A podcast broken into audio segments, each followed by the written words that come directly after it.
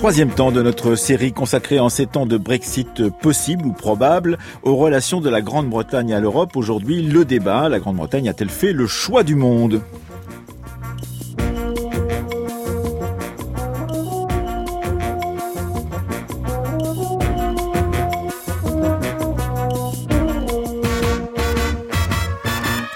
Lundi, nous avons évoqué la Grande-Bretagne romaine avec l'histoire du, l'historienne du droit Soisy Kernéis. Hier, la réalité de l'anglophobie française. Demain, le documentaire d'Anaïs Kien et de Marie-Laure Ciboulet nous conduira au bord de la Manche, théâtre de quatre histoires différentes racontées par quatre historiennes et historiens. Et aujourd'hui, eh bien, notre débat va s'arrêter sur une idée reçue selon laquelle la Grande-Bretagne aurait choisi le monde contre l'Europe. Nous en discuterons avec Anaïs Kien qui co-animera ce débat et qui l'a préparé avec nous, avec euh, nos trois invités, Clarisse Berthezen, elle est professeure d'histoire britannique au département d'études anglophones de Paris Diderot, au laboratoire L'Arca. Elle est auteur de plusieurs livres sur les conservateurs britanniques et le dernier à paraître, c'est aux éditions de Manchester University Press sur les conservateurs dans la bataille des idées. Guillemette Crouzet est également avec nous. Elle est chercheuse en post-doctorat au département d'histoire de l'université de Warwick. Elle est auteur d'une thèse sur Genèse du Moyen-Orient, le golfe persique à l'âge des impérialismes, paru il y a deux ans ou trois chez Champvallon. Pierre Singaravello est également avec nous. Il est professeur d'histoire contemporaine à Paris Panthéon-Sorbonne, directeur des études de, des éditions de la Sorbonne, et vous avez dirigé en point seuil les empires coloniaux. Votre maîtrise sur l'école française d'Extrême-Orient va reparaître aux éditions du CNRS.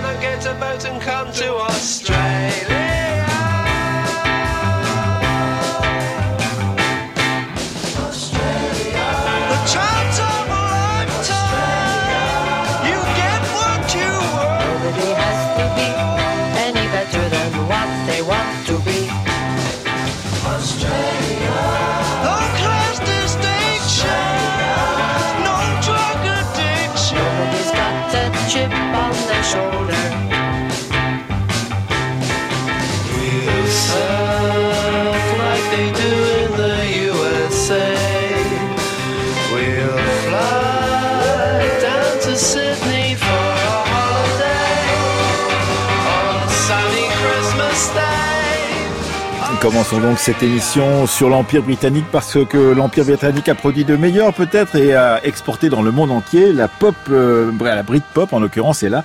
Il s'agit du titre des Kings Australia tiré du disque The Decline and Fall of British Empire. Bonjour à vous Anaïs Kia. Bonjour Emmanuel, bonjour à tous. Bonjour Guillemette Crouzet. Bonjour à tous. Bonjour Clarisse Berthezen. Bonjour à tous. Et bonjour, à vous euh, Pierre Singarevelou.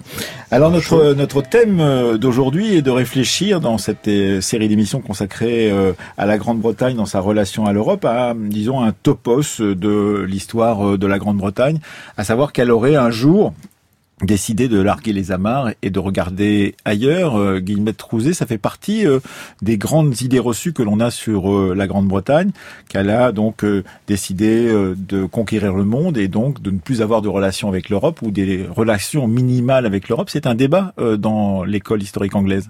Oui, c'est un grand débat en fait et qui structure aussi un, un, autre débat qui est celui autour de l'identité en fait de la de la Grande-Bretagne et de ces trois îles, identité politique, culturelle et sociale autour du débat sur, euh, sur la Britishness. C'est un débat qui structure. Alors la Britishness, il faut peut-être dire à nos auditeurs bah, dont il s'agit. l'idée d'une identité euh, en fait britannique, sociale, culturelle et politique qui se serait aussi exportée avec euh, l'impérialisme britannique. Et cette idée en fait d'un lien soit en fait privilégié avec le monde, qui structure l'idée impériale, hein, d'une sorte de destinée providentielle de la Grande-Bretagne, qui serait partie à la conquête des mers, structure aussi en fait l'historiographie de, de l'empire britannique et de l'histoire en fait de la de la Grande-Bretagne. Et c'est d'autant plus euh, intéressant, Clarisse Berthezen, qu'effectivement, ça fait partie euh, là d'une idée reçue euh, française sur la, la Grande-Bretagne, c'est-à-dire d'une sorte de trahison européenne de la Grande-Bretagne qui serait éternellement renouvelée, qui ferait que elle a décidé de ne pas jouer le jeu de l'Europe d'une certaine façon, Clarisse Berthezen. Oui, alors effectivement, c'est un débat parce que le, et notamment le parti conservateur, j'allais venir à ça, et, et le se voit comme le parti impérial au XIXe siècle et aussi le parti qui ensuite au XXe siècle va essayer de faire entrer la Grande-Bretagne en Europe, et puis aujourd'hui, au contraire, donc dans cette situation difficile qu'on connaît. Et donc finalement, ce, parti reflète un tout petit peu toutes les, contradictions et les, questions entre, oui, entre empire et, Europe et les indécisions aujourd'hui. Oui. Pierre Saint-Garavelou, effectivement, cet empire était un empire considérable, l'empire des mers, disait-on. il y avait un, chapitre dans le Isaac qui disait la Grande-Bretagne, donc maîtresse des mers, avec ce regret de ne pas avoir eu la France à la place de la, la Grande-Bretagne. Dans cette concurrence impériale, effectivement, ça comptait beaucoup pour le regard français sur cette Grande-Bretagne. Oui, il y a une véritable fascination française pour euh, ce qu'on pourrait euh, dénommer un habitus colonial, un habitus impérial britannique. Euh, il est résumé, cet habitus, par une, une célèbre formule d'André Siegfried, professeur au Collège de France, qui a publié un travail de psychologie des peuples, l'âme des peuples en 1950, et qui compare les Français et les Britanniques. Il dit, qu'est-ce qu'un Français? Un Français, c'est un homme intelligent. Qu'est-ce qu'un Britannique? C'est un idiot. Qu'est-ce que deux Français? C'est de la conversation. Qu'est-ce que deux Britanniques? Bah, C'est le sport, tout simplement. Qu'est-ce que trois Français? Je vous le demande, Emmanuel. Je ne sais pas. Bah, c'est le chaos, la pagaille, dit-il. Trois Britanniques, nous répond-il, eh bien, ça donne l'Empire. Tout naturellement. Et donc ça, ça veut dire que cette euh, euh, vision-là s'est ancrée profondément dans la, conception qu'on pouvait avoir en France de, de, ce, de ce choix britannique du monde. Oui, les, les Français, à partir des années 1880, étudient le modèle britannique comme d'une certaine façon le modèle à suivre ou à adapter, à perfectionner. Il y a même des cours un peu partout euh, dans les universités françaises de colonisation comparée. On étudie les mérites de l'expérience coloniale britannique par rapport aux expériences françaises. Il y a un ouvrage de John Seeley qui est professeur à Cambridge dans les années 1880, qui est publié en 1883, qui s'appelle The Expansion of England, qui est publié très rapidement en France, qui est un best-seller et qui doit, qui est censé montrer la voie aux Français, notamment aux élites libérales françaises. Anaïs Mais est-ce qu'il n'y a pas une distribution là euh, des représentations en opposition, c'est-à-dire euh, cette, cette Angleterre euh, forcément tournée vers la mer et cette France euh, qui tourne forcément le dos à ses façades maritimes, à son histoire maritime même. D'ailleurs, on voit bien quand on essaye de travailler sur l'histoire de la Manche, qu'on a essayé de faire avec avec Marie-Laure Ciboulet. C'est le documentaire de demain. Le Channel est perpétuellement cité, même utilisé dans les titres des ouvrages d'histoire qui traitent de, de, de ces questions-là par les Anglais. Par contre, en France, lorsqu'on parle de la Manche, c'est le département. On n'est plus du tout sur la façade maritime. Oui. Moi, j'allais juste dire que l'histoire de la France et de la Grande-Bretagne, de façon, se construit en permanence dans cette, cette, cette, opposition, cette rivalité, et en même temps, euh, donc cette histoire commune, et on, pas seulement sur, les, sur euh, le regard extérieur, mais finalement euh, tout ce qui est révolution par révolution de Burke aujourd'hui, on a l'impression constamment que ces stéréotypes sont, sont, sont pris pour, pour des, des, des faits réels, et que la, la Grande-Bretagne serait anti-révolutionnaire, que la France serait le pays des extrêmes et on, euh, voilà. Euh, ce qui est tout à fait évident, euh, Guillemette Crozet, c'est que ce débat sur la Britishness, qui visiblement est très actif outre-Manche, justement, c'est un débat qui se fait se poser des questions, comme d'ailleurs la, question de l'identité nationale chez nous depuis maintenant une vingtaine d'années, à, tous les, les, Britanniques. Quels en sont les, les, tenants et les aboutissants, justement, dans cette relation à l'Europe d'un côté et au monde de l'autre côté, Guillemette Crozet? C'est quelque chose qui est assez complexe, parce que donc cette identité, elle se construit à partir du XVIIe et tout au long du XVIIIe et XIXe siècle. Euh, il y aurait par exemple l'idée qu'effectivement, comme l'a dit Clarisse Berthet, la Grande-Bretagne serait différente en fait. Elle est née d'un groupement d'îles en fait par deux actes d'union. Ensuite, au cours euh, du XVIIIe siècle, il y a l'opposition à la France euh, contre euh, contre la Révolution française, les guerres napoléoniennes. Il y a le fait qu'il y a l'identité protestante aussi, et puis il y a bien sûr l'idée qu'elle est une grande puissance maritime mm. qui est parti à la conquête des mers. Il y a eu deux empires britanniques, un premier ancré en fait plutôt dans l'Atlantique et la Caraïbe, puis un deuxième ancré autour en fait des masses du, enfin sud-asiatiques. Mais euh, malgré tout, je pense que c'est important de, de rappeler, c'était Palmerston qui disait la Grande-Bretagne n'a ni d'amis ni d'ennemis permanents, elle n'a que des intérêts permanents. Et ces intérêts permanents, même quand il s'agit de l'empire, demeurent profondément ancrés en Europe avec, euh, bon, on peut prendre quelques exemples, la guerre de Crimée, par exemple, dans le cadre d'une alliance avec la France.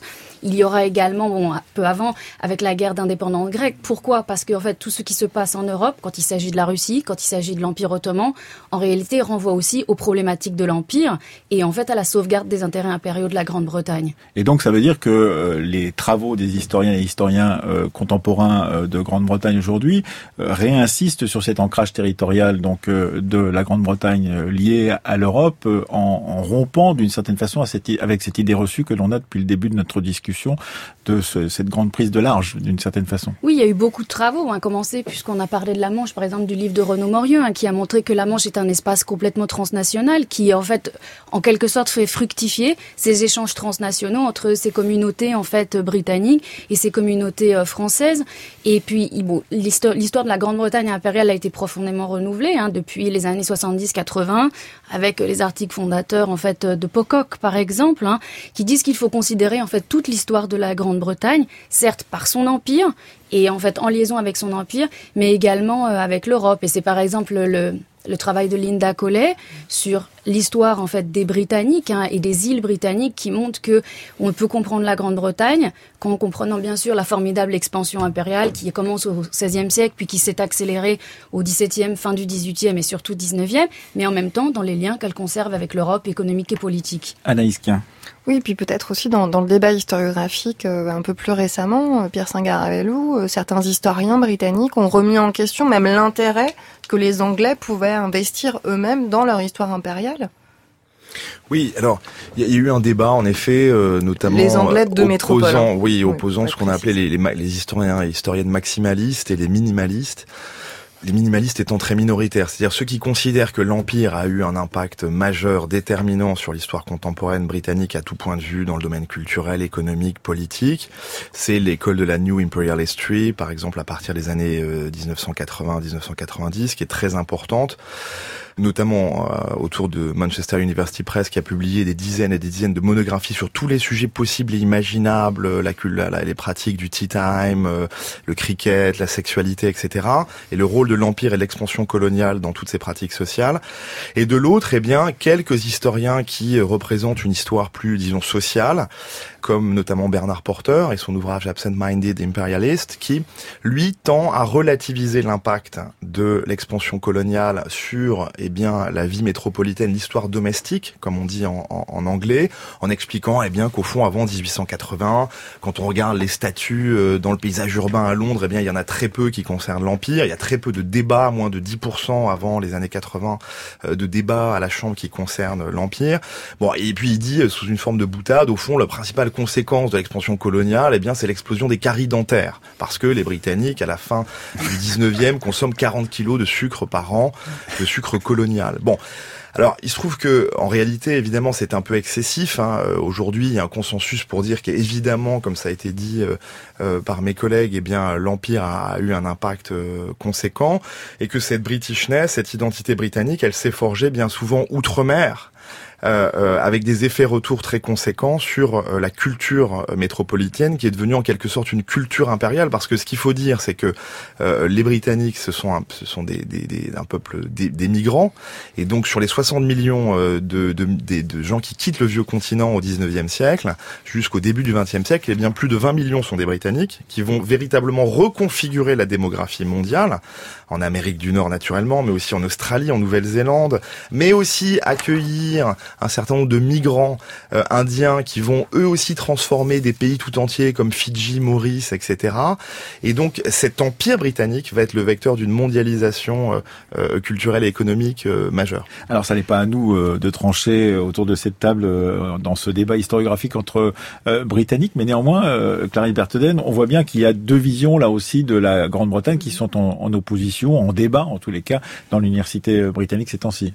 Oui, et il me semble aussi qu'il faut bien tenir ensemble cette idée à la fois de Britishness que, que mentionnait effectivement euh, Guillemette Crouzet et euh, l'idée de Englishness qui est aussi tout aussi fondamentale Alors, et qui, euh, qui est, voilà, qui joue ensemble. Décrivez-nous la, la, différence justement. Donc Englishness, c'est vraiment cette idée de l'Angleterre, euh, que c'est vraiment l'Angleterre qui est à l'origine du Royaume-Uni, à l'origine de l'Empire. C'est à Londres que se situe Westminster et c'est là que se trouve réellement le pouvoir et que tout, tout émane de Englishness. Donc, Donc cette idée dans l'Empire, pas en Écosse, pas en Irlande, etc. Exactement. Mm. Et on, on, on, peut même arguer qu'aujourd'hui, c'est une des grandes questions, c'est de se dire que ce Brexit provient de, de Englishness, de cette Angleterre, et de l'idée de récupérer des valeurs anglaises par opposition à des quelque chose qui se serait un peu dilué euh, au Royaume-Uni et puis justement dans l'Empire et en Europe. On sait combien il est difficile de définir les valeurs françaises euh, dans un débat sur l'identité nationale et, et que cela divise beaucoup de gens. Quelles sont il y a un consensus minimum justement sur ces valeurs euh, anglaises et quelles seraient-elles justement d'après ceux qui les défendent en tous les cas, Clarisse Berthozen?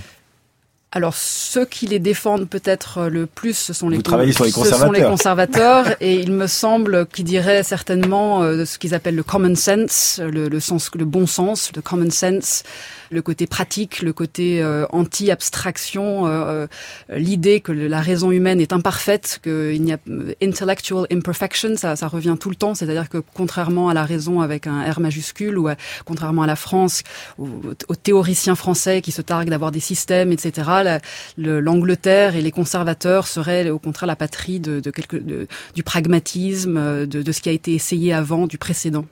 Euh, Mais justement, peut-être à l'échelle de, euh, de l'histoire de ce parti conservateur et de l'élaboration de ses discours successifs, on peut peut-être voir aussi la construction de tout cela, parce que là, on parle beaucoup du, du contemporain, puis on se déloge un petit peu de la, de la situation actuelle, mais euh, comment se construit finalement ce qu'on constate aujourd'hui, c'est-à-dire euh, au début du 19e siècle, on imagine bien que le, ce mouvement conservateur n'a pas les mêmes visées qu'au moment de la Première Guerre mondiale. Clarisse Berthozen. Oui, bien sûr. Alors, fin 19e, euh, le Parti conservateur se voit donc comme le parti de l'Empire. On voit bien une, une, rhétorique impérialiste assez agressive, assez ce qu'on appelle jingoïste euh, euh, au sein du parti, et notamment la base du parti est réputée pour cette, cette, rhétorique un peu militaire, nationaliste. beaucoup, nationaliste, etc. Chauviniste, à Chauviniste à l'anglaise, tout à fait, qui, qui, est assez critiqué par d'autres. Et si on prend comme point de comparaison, par exemple, les années 30, on voit un discours totalement différent. Donc, on a le, le Parti conservateur a construit entre-temps un, discours assez différent et on voit que le, Premier ministre conservateur, lui au contraire, parle tout le temps de privacy, de gardens, de jardin à l'anglaise, le côté au contraire restreint, le côté retenu de, de, l'Angleterre, tous ces autres stéréotypes qu'on a également, mais qui sont plus mis en avant euh, à partir des années 20, 20, et 30 comme conséquence de, justement de la Première Guerre mondiale. Enfin, on pourra revenir sur la construction de, de, de ces images, mais qui sont très fortes euh, dans les slogans, les campagnes électorales, tout ce qu'on peut lire, et l'image de l'homme politique aussi chez lui. On le voit dans les campagnes, on le présente dans les campagnes électorales, on le présente toujours dans sa famille. Euh, on a parlé d'une féminisation du Parti conservateur dans les années 20 et 30 et de la nation, puisque c'est le parti qui domine. Euh, Donc surtout pas cosmopolite d'une certaine voilà. façon. On est plus chez les à l'encontre complètement de l'image impériale. On n'est plus chez les lanciers du Bengale, quoi. voilà. À ce moment-là. Euh, précisément, c'est ce qui est intéressant dans ce que dit Clarisse, c'est qu'en fait le, le Brexit a été interprété parfois comme l'expression d'un renouveau de la d'une culture impériale.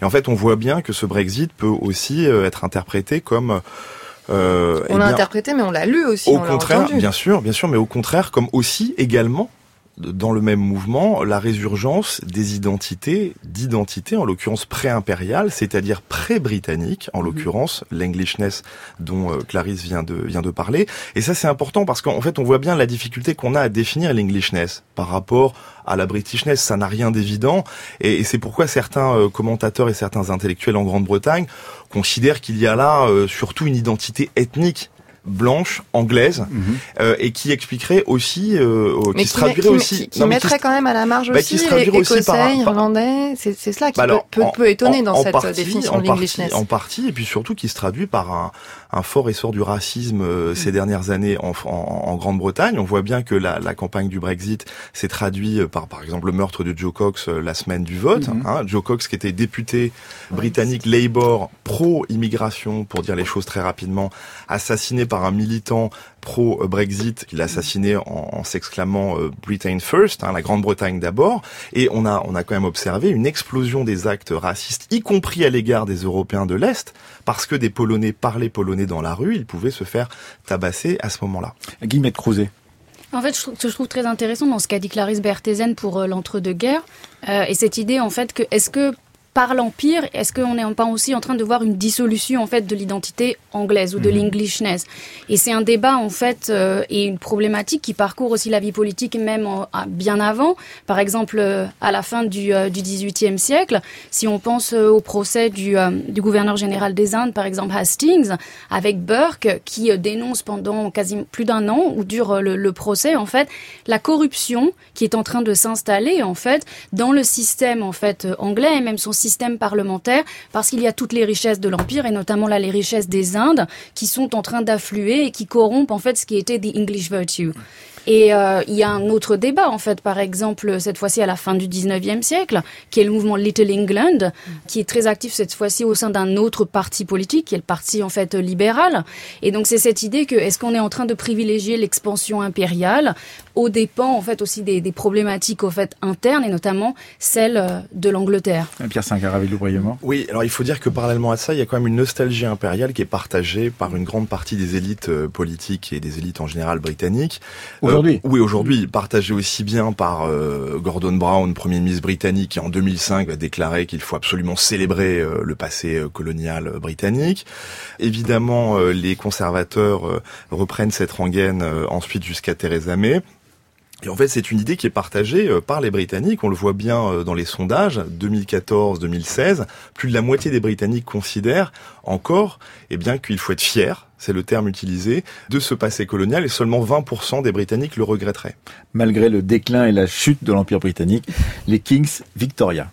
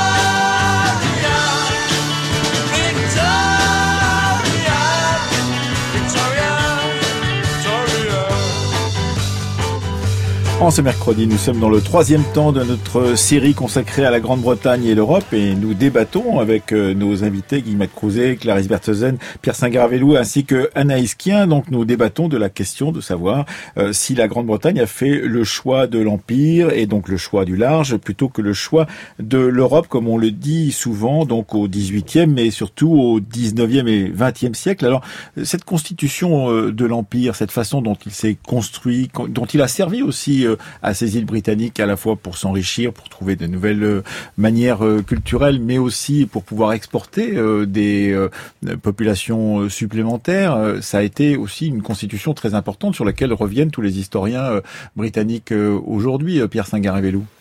Oui, c'est un, un phénomène social et démographique majeur, à la fois pour les, les, les, ce qu'on a appelé les White Colonies, qui sont devenus ensuite les Dominions, hein, c'est-à-dire le Canada, l'Australie, la Nouvelle-Zélande notamment, et aussi pour la Grande-Bretagne elle-même, puisque on s'est aperçu assez récemment, notamment à la fin du XXe siècle, à travers de nombreuses études sur les migrations, eh bien que les deux tiers des migrants britanniques finissaient par revenir au Royaume-Uni. Et donc c'est ce qui explique pourquoi eh bien s'est développé quand même en Grande-Bretagne, contrairement aux autres pays du monde, une véritable culture impériale. C'est ce qui fait qu'à la fin du 19e, au début du 20e siècle... C'est-à-dire qu'on circule mieux à l'intérieur de l'Empire. On ne reste pas forcément... Oui, euh, et ça vaut et ça vaut également pour les ce qu'on a appelé les coulis indiens, qui sont en fait bien souvent des travailleurs libres indiens, qui sont 30 millions tout de même pendant cette période, qui eux aussi finissent, pour les deux tiers d'entre eux, par revenir en Inde. Et donc ils reviennent, pour les Britanniques par exemple, dans leur, euh, dans leur d'origine, raconter des histoires dans les pubs. Ce sont les vétérans aussi qui vont jouer un rôle très important et qui vont diffuser par le bas cette culture impériale. Et puis qui la rendent très présente, mais par ailleurs, ces, ces colonies, Clarisse Bertheusen, elles, elles, sont aussi à un moment donné une solution pour une crise économique, pour une crise de, de génération, pour une crise de transmission de richesse pour, pour l'aristocratie qui, à la fin du Second Empire, au tout début du XXe siècle, un petit peu avant en fait la Première Guerre mondiale, voit décélérer à la fois leur prestige, leur aura politique et puis leur, leur légitimité à la tête de ce pays. Et c'est cet empire qui va leur donner un second souffle. Oui, il y a plusieurs raisons effectivement à, à cette idée de l'empire comme second souffle. Alors l'empire pour l'aristocratie étant effectivement euh, au départ jobs for the boys, euh, donc ça c'est effectivement euh, tout un, ça ouvre énormément de, de, de, de possibilités de travail, de, de, de notamment pour les cadets. Voilà pour les cadets exactement. pendant l'entre-deux-guerres, cela dit, c'est là où s'enfuiront tous ceux qui n'ont plus les moyens de, de, justement maintenir leur propriété et, et qui vont aller vivre au Kenya. Euh, c'est le moment où, au contraire, l'aristocratie... l'entretien des châteaux coûte extrêmement cher. extrêmement cher, exactement. et après 45, justement, beaucoup de ces châteaux sont, deviennent un peu des musées, sont ouverts au public. Euh, et, et, les familles, en fait, on, on habitent, euh, habitent dans l'Empire, enfin, habitent dans les, dans les, anciennes colonies. Mais d'ailleurs, c'est très étonnant. J'ai visité il y a pas très longtemps le château de Dunvegan, donc sur l'île de Skye. C'est le château du clan MacLeod. Voilà, donc ça parle à tout le monde parce que c'est devenu un, un, un, clan de fiction très, très prestigieux. Et on se dit, évidemment, vu l'histoire militaire militaire et conflictuelle de l'Écosse que euh, la couronne était peut-être très envieuse de, d'envoyer tous ces cadets un peu remuants euh, d'Écosse à l'autre bout du monde. Et puis en fait, effectivement, quand on visite ce château, donc un château euh, restauré à, la truelle, à coups de béton, c'est pas du tout un beau château romantique et, et charmant comme on pourrait l'imaginer. Par contre, c'est un coffret à trésors des trésors impériaux euh, de tout l'empire euh, colonial britannique. Exactement, ils rapportent des collections euh, extraordinaires. je, voulais juste revenir sur la question initiale, sur, ce, sur, le second souffle. Il y a aussi il y a une figure très intéressante fin 19e qui est Joseph Chamberlain, qui est un, homme politique qui au départ est un libéral et puis qui change de parti et qui devient un conservateur. Et lui, il, vraiment, il développe toute une théorie sur l'idée que l'empire et la réforme sociale sont vraiment les deux vont, vont main dans la main, sont les vont de pair, et que c'est grâce à l'argent de l'empire qu'on peut aussi réformer en, Grande-Bretagne, aider la classe ouvrière, etc. Et c'est le grand argument des conservateurs fin 19e, début 20e sur l'Empire, c'est vraiment qu'il faut arriver absolument à en faire un moyen de, euh, un outil pour la réforme sociale nécessaire, euh, dont, la Grande-Bretagne a besoin. Et c'est un personnage très très intéressant. Et vous êtes aussi euh, historienne des femmes et du genre, Clarisse Bertheusen, et c'est aussi une solution, pas simplement pour la classe ouvrière qui s'exporte, pas simplement pour l'aristocratie qui exporte ses cadets, mais c'est aussi une solution d'équilibre démographique à l'intérieur de même de la Grande-Bretagne, puisqu'on va exporter les femmes. C'est quelque chose assez peu connu, mais c'est très important. Oui, oui, absolument. Beaucoup de femmes, effectivement, euh, sont envoyées euh, volontairement ou involontairement, d'ailleurs. Euh, dans, dans, les ce qui va devenir les Dominions, donc en Australie, en Nouvelle-Zélande ou ailleurs. Tout à fait. Et les femmes ont un rôle très important à jouer, à la fin, jouent un rôle très important à la fois dans l'Empire, mais d'ailleurs aussi en Europe. Ce sont elles, on, on, pourra en parler éventuellement, qui après 45 justement créent une Union européenne des femmes en Grande-Bretagne sont à la tête de ce genre de, mouvement. Donc oui, tout à fait. Guillemette Crouzet. Non, sur la culture impériale, je pense qu'il y a des points importants qui ont été soulevés, notamment une culture de la mobilité. Euh, et en fait, c'est toute la Grande-Bretagne, l'ensemble des îles britanniques qu'on retrouve en mouvement dans son empire. Hein. Il y a des Irlandais, il y a beaucoup d'Écossais, pas oublier comme la place des Écossais qui est très forte. Il y a les Gallois. Mais là, on est même dans une culture très nordique finalement, de cette mobilité. Oui, après, bah, on peut discuter en fait d'une identité nordique, euh, mais comment elles vont se faire ces, ces mobilités Elles vont se faire et s'accélérer en fait aussi par la vapeur et euh, par les steamers en fait et par toute la route en fait euh, qui est celle de l'océan en fait Indien occidental et oriental autour des Indes, autour des détroits aussi, qui a été en fait pavé dans la seconde moitié du, du 19e siècle. Et sur la culture impériale aussi, comment l'empire en fait vit à Londres, en Angleterre ou en Grande-Bretagne. Bon, il y a par exemple tous les pillages des, collections euh, archéologiques. On peut penser à la galerie Ninive, par exemple, hein, euh, au, British Museum, qui sont des trésors qui avaient commencé en fait par être euh, par être découverts par les Yards et puis qui sont rapportés. Il y a effectivement ces familles qui aussi s'enrichissent en fait parce qu'elles vont dans les dans les territoires impériaux, elles en rapportent des trésors. On peut penser par exemple en fait au siège de la famille Curzon, John Nathaniel, qui a mhm. été entre autres vice-roi des Indes, hein, mhm. à l'importance capitale vraiment pour la structuration de l'Empire britannique, euh, en fait, euh, quand il arrive à son apogée euh, en, vers 1914. Et en fait, le siège qui est à Kedleston de, la, de la famille Curzon est remplie en fait de ces trésors qui viennent des Indes, qui viennent d'Afghanistan, qui viennent du Tibet, etc. Et ces circulations, ce qui est très intéressant, Pierre Singarelou, c'est qu'elles ne sont pas simplement entre la métropole, le centre de l'empire et les provinces elles-mêmes qui ont été conquises, mais elles sont aussi euh, transversales. C'est-à-dire ce qu'on découvre dans l'histoire impériale britannique, c'est combien des Indiens vont venir en Afrique du Sud, à Durban ou ailleurs, euh, comme Gandhi, combien euh, des Canadiens vont venir peupler d'autres d'autres régions de l'empire, et qu'il y aura des circulations transversales qui ne passeront pas forcément par le, le centre impérial.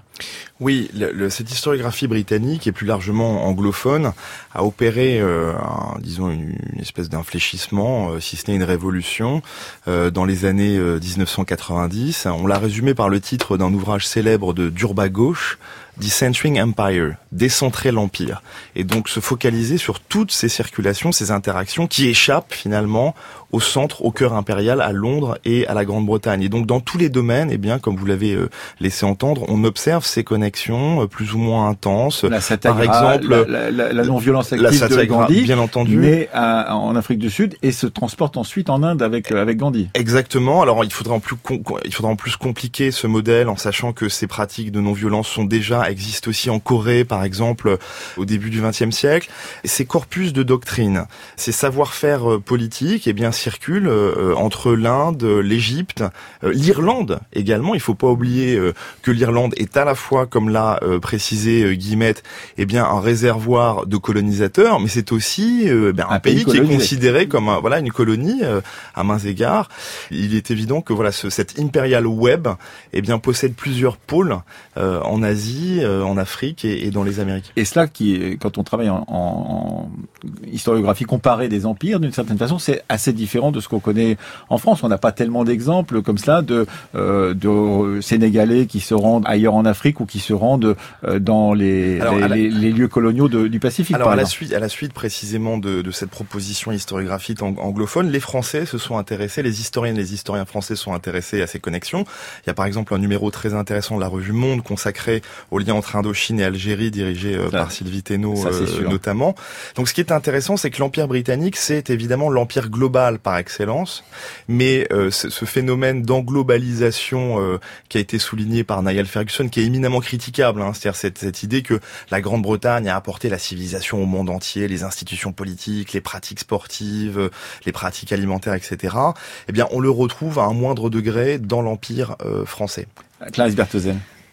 Oui, alors justement, ça me faisait penser à l'école euh, subalterne, l'école des qui est historique indienne, qui justement a beaucoup lutté contre toutes ces interprétations. Qui est née en Inde, mais qui s'est beaucoup développée, qui beaucoup développée aux États-Unis, principalement, et, dans les universités anglaises aussi. Voilà, et dans les universités britanniques aussi. Euh, Très peu en France. Et assez peu, en France, et dont toute l'idée, c'est justement de euh, provincialiser l'Europe, pour reprendre le titre de Dipesh Chakrabarti, et de remettre l'Europe au juste endroit et de, de, de, de replacer ces, ces, ces, colonies, de leur redonner leur, leur propre histoire et euh, qu'elle soit écrite par euh, euh, des locaux, qu'on revienne dans les archives locales, etc., etc. Donc toute une historiographie assez enfin, alternative, autre. Mais en ce qui concerne le Royaume-Uni, il y a quand même bien un moment où le Royaume-Uni entre dans cette Union européenne. Comment se fait ce chemin entre cette fin de l'Empire, évidemment, cette, en tout cas cet amenuisement de l'importance de l'Empire, et cette adhésion qui va se faire malgré tout malgré euh, des négociations très compliquées, euh, l'expression d'un désir d'adhésion retiré, remis, euh, remis au goût du jour. Oui, c'est assez compliqué en effet. Il y a quelque chose que je trouve assez intéressant, un, phénomène qui arrive juste après la Seconde Guerre mondiale. Il y a un débat au sein des deux partis, Parti travailliste et Parti conservateur, sur l'idée de démocratie chrétienne. Et justement, c'est l'idée de regarder vers l'Europe et euh, il regarde la formation de tous ces partis démocrates chrétiens.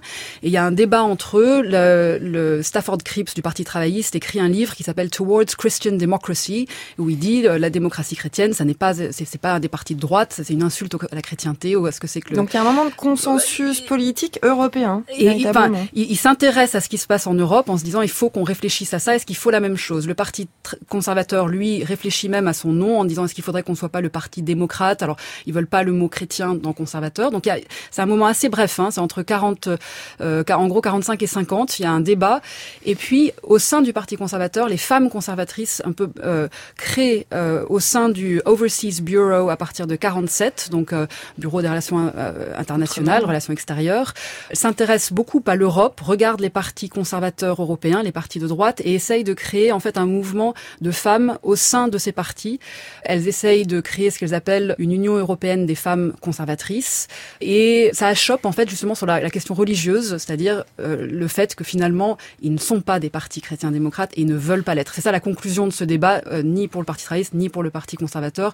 Ça c'est quelque chose que font les Européens, mais finalement l'Église anglicane c'est totalement autre chose et euh, le débat s'arrête un peu, enfin achoppe sur la question religieuse, ce qui est quand même intéressant. Voilà, avec cette, cette idée d'une Église anglicane qui est quand même très différente de, du reste du, du continent. Et on, on, voit bien effectivement combien ce que vous racontez, en l'occurrence Clarisse Berthesen, euh, va euh, conforter ou peut conforter ceux qui pensent que c'est une parenthèse cette histoire européenne de de, de la Grande-Bretagne, qu'elle était, euh, elle avait fait le choix du monde avant et que d'une certaine façon a fait le choix de l'indépendance et peut-être là encore le choix du monde aujourd'hui, même si c'est restreint sur son propre territoire et ses propres îles. Mais on, on voit bien combien cette histoire européenne apparaîtra ou pourrait apparaître si le Brexit se met en place définitivement comme une sorte de courte parenthèse dans une histoire beaucoup plus longue en l'occurrence. Oui, le, le, le, récit en tout cas qu'en font beaucoup de, de, de j'ai d'être conservateurs, mais pas seulement des, des conservateurs, c'est qu'effectivement euh, la Grande-Bretagne n'est entrée dans l'Europe que pour des raisons économiques, que malheureusement elle est entrée en 73 euh, au moment du, du, du trop tard, voilà trop tard, du choc pétrolier, euh, du choc pétrolier, et que finalement elle n'a jamais bénéficié de, de comme les autres pays de, de cette manne et que de cette manne, et que du coup elle n'a pas d'autre intérêt que donc voilà ça c'est le récit qu'on entend énormément. Bon, il me semble qu'il y a énormément d'intérêts autres, évidemment, et notamment pour les universitaires, les chercheurs. Euh, je, toutes les universités britanniques sont extraordinairement inquiètes parce que leurs financements viennent, proviennent quand même massivement de l'Europe. Donc euh, c'est juste un tout petit exemple, évidemment, de... Guillemette Crozet. Oui, je pense qu'aussi on peut faire une différence en fait dans l'adhésion à l'Union européenne et les critiques justement qui structurent euh, les discours du parti à la fois conservateur et travailliste sur en fait l'Union européenne et ses structures. La rancœur qui est restée aussi autour de la formation en fait de la CECA, hein, dont la Grande-Bretagne, qui, enfin qui était fait malgré tout pour en partie exclure euh, la, Grande-Bretagne, et puis en fait les liens avec l'Europe culturelle, politique et économique qui là sont euh, en fait sont structurants de toute l'histoire en fait des îles britanniques. Et bon bien avant euh, voilà la date fatidique de, de, 1973 et bon quant à l'inquiétude des, des milieux en fait pro-européens en, Grande-Bretagne effectivement sur euh, sur les financements qui viennent dans les universités britanniques autour notamment enfin des programmes de recherche européens c'est capital en, en, sciences humaines mais enfin surtout dans, dans les sciences dures hein. il y a là et bon à l'heure actuelle en fait les, les grands organismes de recherche que ce soit la British Academy la Royal Society euh, et après les consortiums en fait des grandes des grandes agences de recherche euh, cherchent en fait à l'heure actuelle à trouver en fait des, euh, des systèmes qui puissent les remplacer. Hein. Anaïs. Oui, Clarisse Berthezan, peut-être aussi euh, qu'on pourrait toucher un mot de, de, ce qui se passe après cette, cet amenuisement de l'Empire et voir un peu euh, comment euh, ces différences très nettes entre les anciens colonisés français venus euh, sur le territoire euh, métropolitain et ce qui se passe euh, pour le coup pour l'Angleterre et, et, ses, et ses dominions, c'est-à-dire comment se fait, se refait cette communauté euh, nationale, si l'on peut le dire, en tout cas britannique, avec aussi ces échanges cette fois-ci qui viennent dans l'autre sens, c'est-à-dire d'émigrés qui arrivent et qui s'installent dans cette métropole qu'on leur a tant vantée. Oui, c'est une histoire compliquée, tourmentée euh, finalement, puisqu'ils arrivent euh, au moment où on a besoin d'eux pour travailler. Euh, et puis, on, on, voit bien justement très récemment, enfin, le, le, le, les, toutes les différentes questions, le racisme que ça a pu provoquer aussi également. Et oui, enfin, en tout cas, il me semble que l'histoire de ce côté-là est tout aussi compliquée et, et difficile. Oui, oui Pierre Saint-Grégoire c'est toujours effectivement quand on fait de l'histoire des empires, il y a les périodes d'expansion et puis les périodes de rétraction de ces empires on est dans une période de rétraction évidemment et de disparition peut-être même de ces empires sur leur forme 19e et 20e siècle et, ça fait partie de, des travaux que d'aller voir justement ce qu'il advient de ces cultures impériales quand elles sont euh, intégrées euh, par le retour des, anciens dominés dans euh, le territoire d'origine de cet empire. Oui, alors vous voulez dire en Grande-Bretagne même Oui, oui c'est ça. Alors là, en l'occurrence, il y a un mot qu'on n'a pas prononcé, peut-être c'est le, le, terme de Commonwealth, c'est-à-dire la, la, la, la, volonté de la part des élites britanniques euh, à partir de 1931, puisque c'est son acte de naissance officielle, de préparer la suite. Et de maintenir un lien. Alors de maintenir un lien. À l'origine, en 1931, il s'agit euh, uniquement des, euh, des dominions, hein, c'est-à-dire de ces colonies dites blanches, comme on dit en anglais. Celles qui ont la reine sur leur tableau poste. Exactement, et, et, et, le drapeau le Union Jack hein, sur leur drapeau, comme l'Australie le, ou la Nouvelle-Zélande. Euh, donc il y a là la volonté de euh, constituer une communauté euh, d'égaux avec éventuellement un primus inter pares qui serait le, le Royaume-Uni. Mais déjà à cette époque c'est compliqué puisqu'on se rend compte que, en, par exemple au Canada ou en Australie, euh, le niveau de vie moyen est euh, souvent plus élevé qu'en Grande-Bretagne même à cette époque parce que ce sont des pays qui exportent des matières premières justement en métropole. Euh, donc les relations sont déjà assez ambiguës d'un point de vue euh, d'un point de vue économique. Et donc ce, ce, projet du Commonwealth, il se perpétue jusqu'en 1973, jusqu'à aujourd'hui en réalité, mmh. mais mais c'est un, une zone de libre échange, euh, d'accords euh, économiques, etc. Et c'est aujourd'hui en fait la principale ressource, disons, du moins à la fois concrète et puis symbolique pour le Parti conservateur, échafauder son projet d'empire 2.0, c'est-à-dire de dire maintenant nous sortons de l'Europe, nous allons retourner vers euh, vers le Commonwealth, vers euh, ses euh, alliés, ses partenaires historiques. Oui, mais ça, ce sont les, les colonies blanches, vous l'avez dit vous-même, mais pour toutes les autres colonies caribéennes, africaines de, de l'Empire britannique, ça n'est pas exactement la, la, même chose. Non, c'est pas la même chose parce que, comme vous le savez, cette l'histoire de la décolonisation a été souvent beaucoup plus complexe. Même si, bon, si on prend l'exemple de l'Australie, et eh bien, et de la Tasmanie, l'expérience britannique sur place est quand même traduite par des massacres d'aborigènes et un génocide en, Tasmanie, même si c'est un terme qui est discuté aujourd'hui par par l'historiographie euh, sur place. Donc ce sont des expériences qui en effet en Afrique, par exemple au Kenya, ont été extrêmement douloureuses. Hein, et qui rendent compliquées encore les relations internationales aujourd'hui. Mais qui explique euh, tout de même le fait que ce soit la, Grande-Bretagne qui offre euh, un monument euh, au Mao Mao au Kenya pour donc dire nous sommes responsables de ce massacre qui s'est passé au Kenya dans les années 1950-1960 en l'occurrence. Oui, alors y a, ça c'est vrai que c'est assez compliqué parce qu'en même temps, il a fallu quand même un certain temps pour que les euh, les, dirigeants euh, britanniques reconnaissent le massacre d'Amritsar en 1919. Il Donc faut un certain temps pour que les dirigeants français reconnaissent certains des massacres. On, le sait aussi, les questions impériales sont compliquées dans ces domaines-là. Bien entendu. Euh, Guillemette Crouzet. Oui, je pense que c'est une question très intéressante, notamment sur euh, enfin, récemment, puisque c'était le entre guillemets la commémoration du massacre d'Amritsar.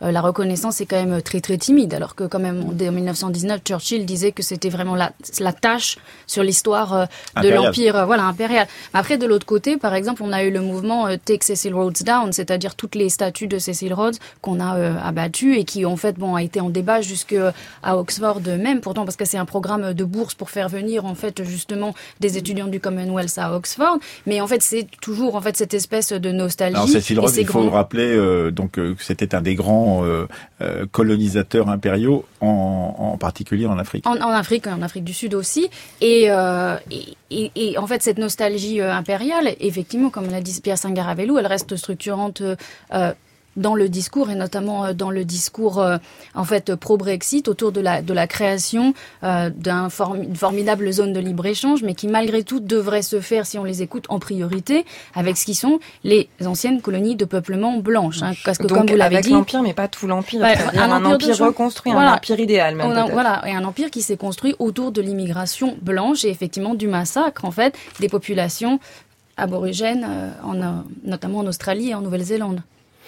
Oui, c'est le, le, le, problème, c'est que Theresa May, donc en fait, juste au lendemain du Brexit, a décidé euh, de rendre visite euh, à ce qu'elle pensait être euh, le principal futur partenaire de la Grande-Bretagne, c'est-à-dire l'Union indienne. Hein, donc en, en, novembre 2016, elle se rend sur place, notamment pour discuter avec les représentants d'une des plus grandes multinationales du monde, indienne, Tata, discuter précisément de d'un futur licenciement de 4000 employés au pays de Galles qui se préparait hein, dans une filière de, de Tata. Donc elle demande un rendez-vous sur place aux représentants de Tata qui refusent de la euh, recevoir. Et c'est intéressant parce que ça a été interprété sur place par, par, la presse indienne comme tout simplement un juste retour des choses parce que le fondateur de Tata, à la fin du 19e siècle, avait essayé de fonder une Assyrie moderne euh, à Bombay et les autorités coloniales britanniques avaient refusé de lui accorder ce droit. Et c'est très intéressant parce que c'est vraiment le symbole d'un renversement du rapport de force euh, économique à l'échelle mondiale.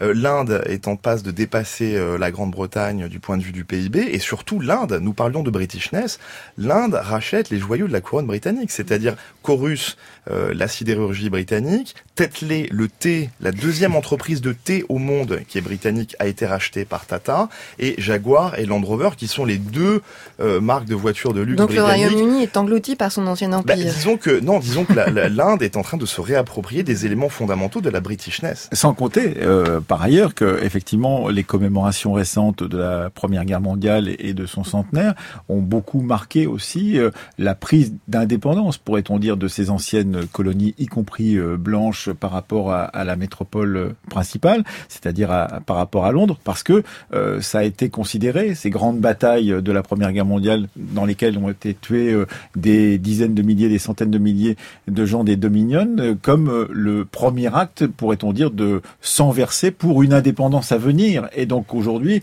effectivement, tous ces pays, l'Australie, la Nouvelle-Zélande, le Canada et tous les pays qui ont participé à la Première Guerre mondiale ont vécu euh, leur propre indépendance à l'occasion de ce centenaire. Euh, qui, veut parler de cela Pierre saint oui, disons que la, Première Guerre mondiale marque un, moment important de cette évolution. C'est au lendemain de la Seconde Guerre mondiale qu'un certain nombre de dominions envisagent de créer des ambassades propres indépendamment euh, de Londres.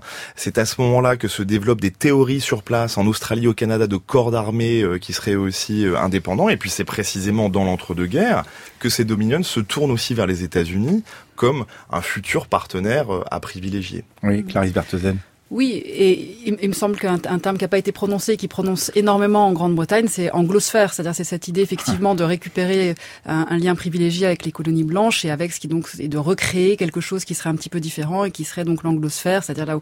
Mais c'est difficile de trier. Bien sûr, euh, bien sûr, c'est très difficile de trier, mais il me semble que c'est un lien avec ce qu'on disait précédemment sur Englishness, c'est-à-dire c'est vraiment revenir sur le côté anglo euh, Englishness et puisque euh, il y a une dévolution écossaise, puisqu'il y a une dévolution galloise, puisque euh, euh, toutes ces colonies veulent prendre leur indépendance, finalement, on essaie de retour sur euh, Englishness et essayer de recréer une anglosphère un peu différente. Guillemette Crouzet et Pierre Singaravel. Non, mais l'impact de la Première Guerre mondiale, en fait, sur l'Empire britannique, il est, il est considérable. Et en fait, dans les identités impériales elles-mêmes, quand on pense à l'importance de l'Anzac hein, et de la mémoire, en fait, de la, de la contribution, notamment bon, des Australiens, des, des, Néo-Zélandais, en fait, C'est le corps expéditionnaire des Néo-Zélandais et des, et Australiens. des Australiens. Au front, qui sont en fait non-européens, qui va être le front en fait en Mésopotamie contre les, les Ottomans, et puis ensuite les fronts du côté des Détroits et, euh, et de la Turquie actuelle, et, euh, et en fait des Dardanelles.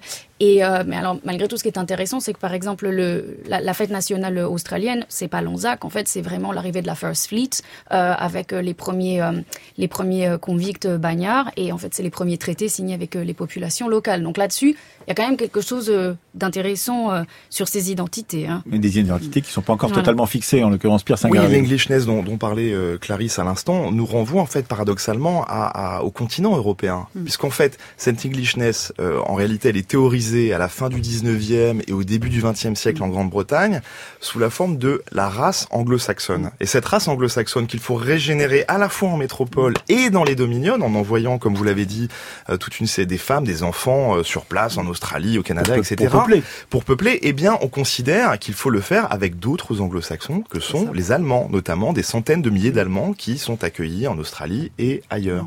Oui, juste anglo-saxon, j'en profite pour dire, anglo-saxon est effectivement un terme racial c'est un terme qu'on utilise énormément en France à tort et à travers, qui est très insultant pour euh, les gens à qui on le dit en Angleterre. C'est vraiment un terme qu'on ne prononce pas, qui euh, en fait a une définition très précise et qui est un terme racial et qui, a une histoire en fait euh, et, qui apparaît d'ailleurs dans les livres d'histoire de Churchill, qui lui parle à l'époque de la race anglo-saxonne et c'est un lien avec l'Allemagne effectivement. C'est très fort. Juste un point en fait sur euh, sur l'entre-deux-guerres, enfin, ou les lendemains de la Première Guerre mondiale. Bon, il est évident que les dominions vont occuper après les statuts de Westminster une part de plus, en plus en plus importante dans l'histoire de l'Empire britannique. Malgré tout, au lendemain de la Première Guerre mondiale, en fait, la Grande-Bretagne hérite en fait des anciens territoires ottomans et elle devient une grande puissance mandataire au Moyen-Orient. Et ce qui est intéressant, c'est que dans ces identités impériales, hein, il y a eu cette Grande-Bretagne ancrée dans les masses asiatiques autour de l'Inde. Il y a bien sûr l'importance des colonies blanches de peuplement, mais il y a aussi malgré tout en fait ces territoires qui sont axés en fait autour du canal de Suez et du Golfe. Merci et donc vous avez travaillé sur cette question très précisément, en l'occurrence Guillemette Crozet pour votre livre sur la naissance du Moyen-Orient chez Champvallon. Demain, on revient après être parti très très loin, on revient tout près on revient tout près pour interroger un petit peu cet espace de la Manche. Alors la Manche peut-être dans le sens euh, anglais du terme, c'est-à-dire vraiment ce, euh, cet espace marin, ce, continent à queue d'une certaine façon, et interroger depuis le deuxième millénaire avant notre ère, on est remonté très loin quand même finalement, Emmanuel, euh, s'interroger sur le partage de cet espace et de comprendre un petit peu s'il a été si partagé que ça finalement entre euh, tous les voisins de la Manche, comment on y a habité d'une certaine façon. Et puis on parlera évidemment aussi des autres voisins. Voilà, c'est le document de demain que vous avez réalisé avec euh, Marie-Laure Ciboulet. On en écoute euh, un extrait. Une équipe d'archéologues travaille 24 heures sur 24 pour sauver un des plus vieux bateaux du monde. Le bateau de l'âge du bronze a été découvert par des ouvriers qui construisaient un nouveau tronçon d'autoroute à Douvres. Le 28 septembre, à l'heure du déjeuner, euh, dans la ville de Douvres, il y a un chantier d'aménagement qui consiste à construire une route pour aller vers euh, l'embarquement du ferry. Et dans le cadre de ce chantier, euh, a été découvert les fragments d'un bateau il y a des traces hein, qui montrent sur le bois que le bateau a été utilisé. Il a été traîné, il y a des traces sur le, dessous du bateau qui montrent qu'effectivement il a réellement été utilisé. Alors ce bateau a une, capacité euh, à transporter euh, une vingtaine d'individus. C'est un bateau qui était euh, propulsé à la pagaie. Il n'y a pas de voile. Ces bateaux naviguaient pour faire du trafic euh, commercial. En particulier, on a des lingots de métal qui n'ont pas été transformés en objets, qui ont été trouvés de part et d'autre, pas dans le bateau, mais dans des régions proches du littoral, qui sont des indicateurs, a priori, d'un commerce de matières premières intéressantes. Il faut imaginer, j'ai envie de dire, des raisons classiques d'échange entre des sociétés, des raisons commerciales, peut-être des raisons politiques, même si on n'a pas le détail de l'organisation politique de ces sociétés, des raisons peut-être tout simplement de calendrier euh, culturel, festif, familiaux, pourquoi pas, si effectivement ces gens se connaissaient si bien.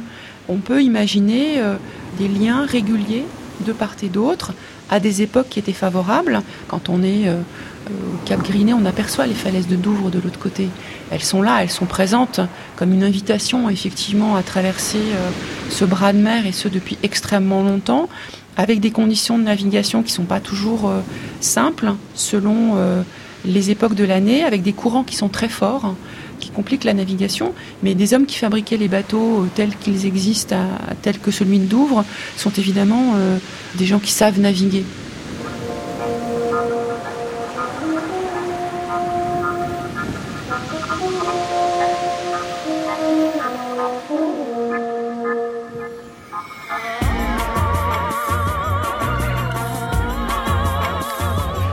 Comme d'habitude, cette émission était préparée par Marion Dupont et Céline Leclerc. Manuel Couturier était avec nous en régie à la technique et Marie-Laure Ciboulet à la réalisation.